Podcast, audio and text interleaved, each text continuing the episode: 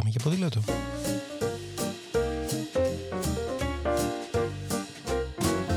If today is a bad day, got you crying, feeling sore going this way. Σκέψεις, προτάσεις, ιδέες, συνεντεύξεις, απόψεις και προβληματισμοί, αλλά ποτέ αδιέξοδα, μια που το όχημά μας εδώ είναι το ποδήλατο.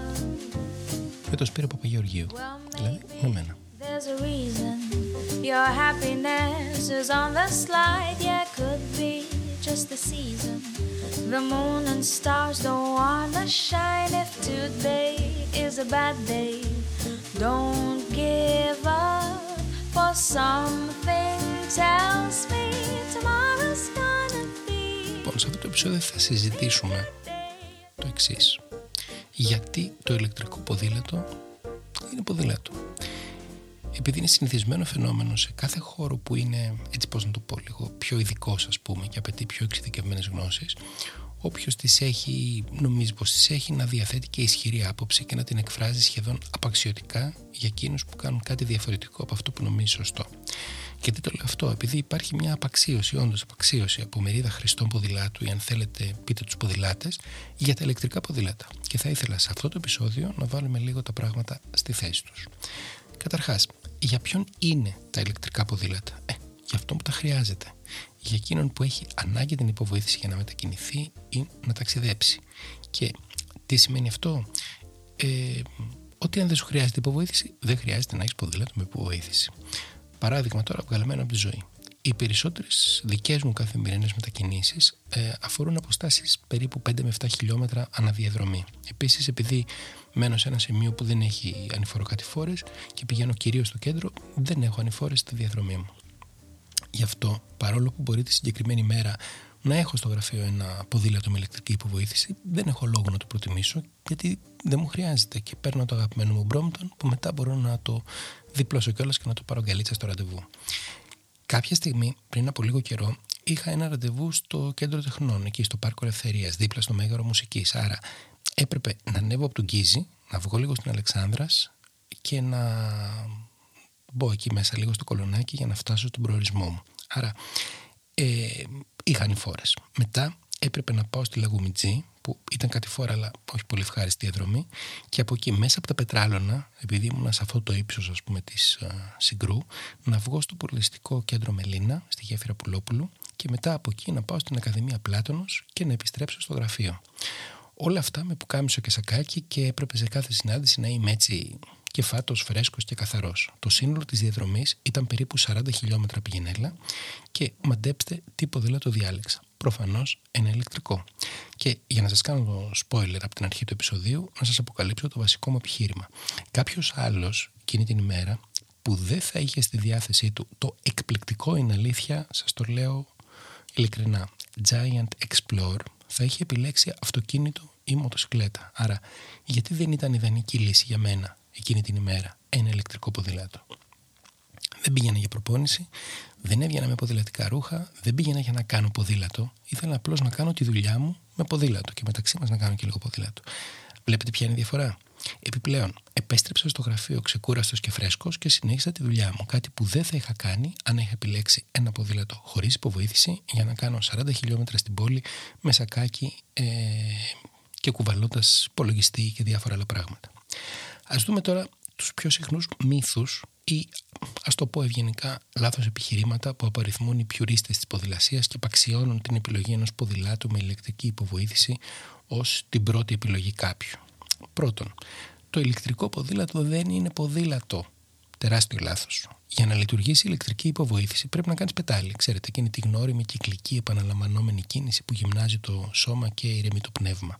Επίσης, έχει βαθμούς υποβοήθησης που μπορείς να τους χρησιμοποιήσει αναλόγως με τη μορφολογία του εδάφους, τη φυσική σου κατάσταση, το βάρος που κουβαλάσει, το κέφι σου, ρε παιδί μου.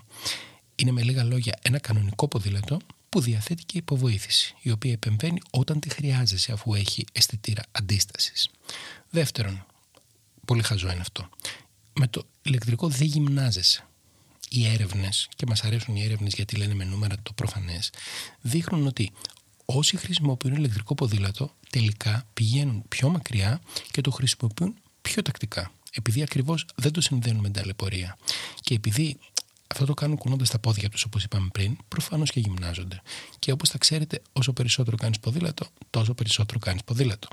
Αυτές είναι οι ατάκε του τύπου άντρας είναι άντρας ή το εμπόριο είναι εμπόριο, αλλά σε αυτή την κατηγορία, σε αυτό το, το σημείο, ισχύει ακριβώς αυτό. Όσο περισσότερο κάνεις ποδήλατο, τόσο περισσότερο κάνεις ποδήλατο. Άρα γυμνάζεσαι περισσότερο.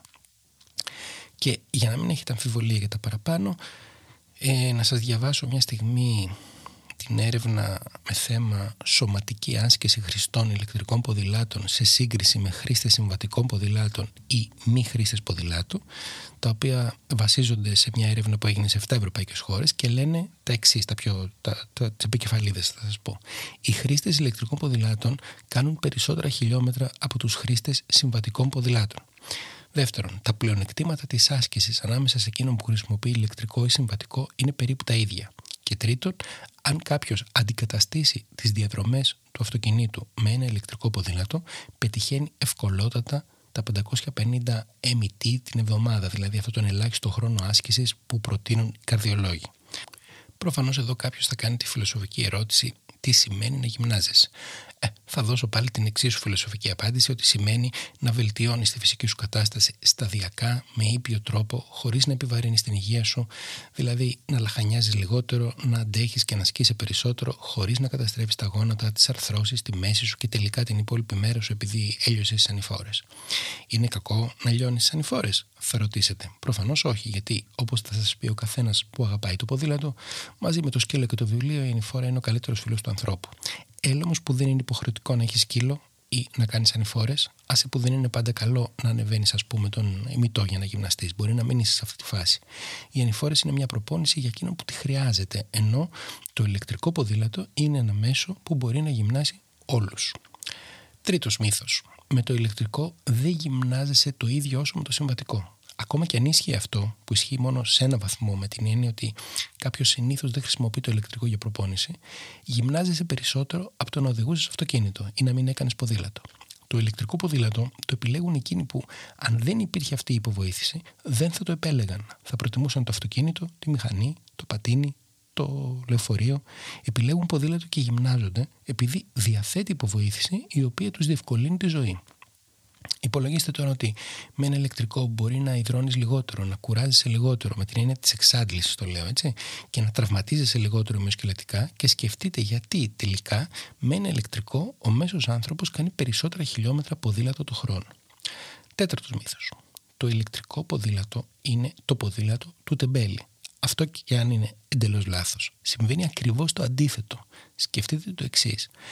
Το ηλεκτρικό ποδήλατο είναι το ποδήλατο του μη ποδηλάτη που αποφασίζει να βάλει το ποδήλατο στη ζωή του κάποια στιγμή, ίσως και σε μεγαλύτερη ηλικία και χωρίς να διαθέτει ήδη καλή φυσική κατάσταση. Με αυτή τη λογική είναι ακριβώς το ποδήλατο του μη τεμπέλη, του ανθρώπου δηλαδή που παρόλο που μπορεί να είναι λίγο πιο μεγάλος, μπορεί να έχει πιο πολλά κιλά στο, στο σώμα του ή να μην είναι εξοικειωμένος με την ποδηλασία, αποφασίζει παίρνει αυτή τη μεγάλη απόφαση να την εντάξει στη ζωή του. Μπορεί να καπνίζει και να θέλει να το κόψει. Μπορεί να έχει προβλήματα με τις αρθρώσεις του και να χρειάζεται μια επιάσκηση. Μπορεί να θέλει να κόψει το αυτοκίνητο, αλλά δεν θέλει να φτάνει στον προορισμό του ιδρωμένος. Μπορεί να μην αισθάνεται τόσο άνετα στο δρόμο. Μπορεί να χρειάζεται αυτή την παραπανήσια ενεργητική ασφάλεια που σου δίνει η υποβοήθηση. Μπορεί απλά να θέλει να αλλάξει τη ζωή του. Και πιστέψτε με, αυτός είναι ο συμπολίτης μας που αξίζει όλους τους επένους για την απόφασή του αυτή και μόνο τεμπέλης δεν είναι. Και μια που λέμε για μη τεμπέληδες, στην Ολλανδία το 35% των ποδηλάτων που πουλούνται πια είναι με ηλεκτρική υποβοήθηση και ο αριθμός αυτός αυξάνει. Και οι Ολλανδοί είναι σίγουρα μη τεμπέληδες, ε, προτεστάντες είναι οι άνθρωποι τώρα τι να λέμε. Μου λέει λοιπόν πρόσφατα μια μαμά Ολλανδέζα. Ξέρεις μου λέει ο γιος μου πήρε πρόσφατα ηλεκτρικό ποδήλατο και σωθήκαμε. Καλά της λέω εγώ τώρα για να κάνω τον έξυπρο που μου αρέσει ξέρετε. Πόσο χρονών είναι πια αυτός ο γιος και θέλει ηλεκτρικό; Μου απαντάει εκείνη, ευτυχώς όχι εξυπνακίστηκα όπως την είχα ρωτήσει εγώ. Μα είναι 14, αλλά ξέρεις το σχολείο είναι 15 χιλιόμετρα μακριά και δεν μπορούσε κάθε μέρα να κάνει 30 χιλιόμετρα πηγενέλα με την τσάντα. Ε, μπορεί να φοράει μπουφάν γιατί ε, κάνει κρύο, τον αέρα κτλ. Ετοιμαζόταν λοιπόν να αρχίσει να μετακινείται με τρένο μέχρι που σκεφτήκαμε τη λύση του ηλεκτρικού ποδηλάτου και σωθήκαμε. Τώρα πηγαίνει κανονικά κάθε μέρα με ποδήλατο. Αναφέρομαι στους Πέμπτον, το ηλεκτρικό ποδήλατο είναι ακριβό. Όχι, δεν είναι. ακριβό είναι να δίνεις 25.000 για αυτοκίνητο και όχι να δίνεις 2.500 για ποδήλατο. Τώρα, αυτό είναι ένα θέμα για το οποίο θα μπορέσω να μιλάω πολλή ώρα, αλλά δεν μου φταίει σε τίποτα, άρα δεν θα το κάνω. Απλώς σκεφτείτε πώς, ας πούμε, δικαιολογούμε 20-25 για να μην πω και τα παραπάνω, για 1,5 τόνο σίδερα που έχουν έξοδα, απαιτούν 8 τετραγωνικά μέτρα χώρο, απλώς έτσι για να κάθονται. Ένα όχημα δηλαδή που μπορεί εύκολα να σκοτώσει οποιονδήποτε βρεθεί μπροστά του και προκαλεί τεράστια προβλήματα στην πόλη και του πλανήτη. Και μας φαίνονται πολλά τα 2,5 τα 3 χιλιάρικα για ένα όχημα που δεν κάνει τίποτα από το παραπάνω. Που ταυτόχρονα μας μεταφέρει, μας διασκεδάζει, μας γυμνάζει, μας ηρεμεί, δεν κάνει θόρυβο, δεν πιάνει χώρο, δεν επιβαρύνει την πόλη και τον πλανήτη και αν πέσει πάνω σου, ε, το πολύ πολύ να σου ζητήσει συγγνώμη και να συνεχίσετε και οι δύο τη δουλειά σας. Αυτό το όχημα δεν είναι ακριβό, είναι τσάμπα. Και για να μην το ξεχάσει τώρα που λέμε για τσάμπα, ε, να μιλήσουμε λίγο και για τα ποδηλατικά ταξίδια, δηλαδή τον τουρισμό με ποδήλατο. Σκεφτείτε λοιπόν πόσο πιο εφικτό για πόσους περισσότερους είναι να επιλέξουν το ποδήλατο για τις διακοπές τους, αν αυτό διαθέτει ηλεκτρική υποβοήθηση.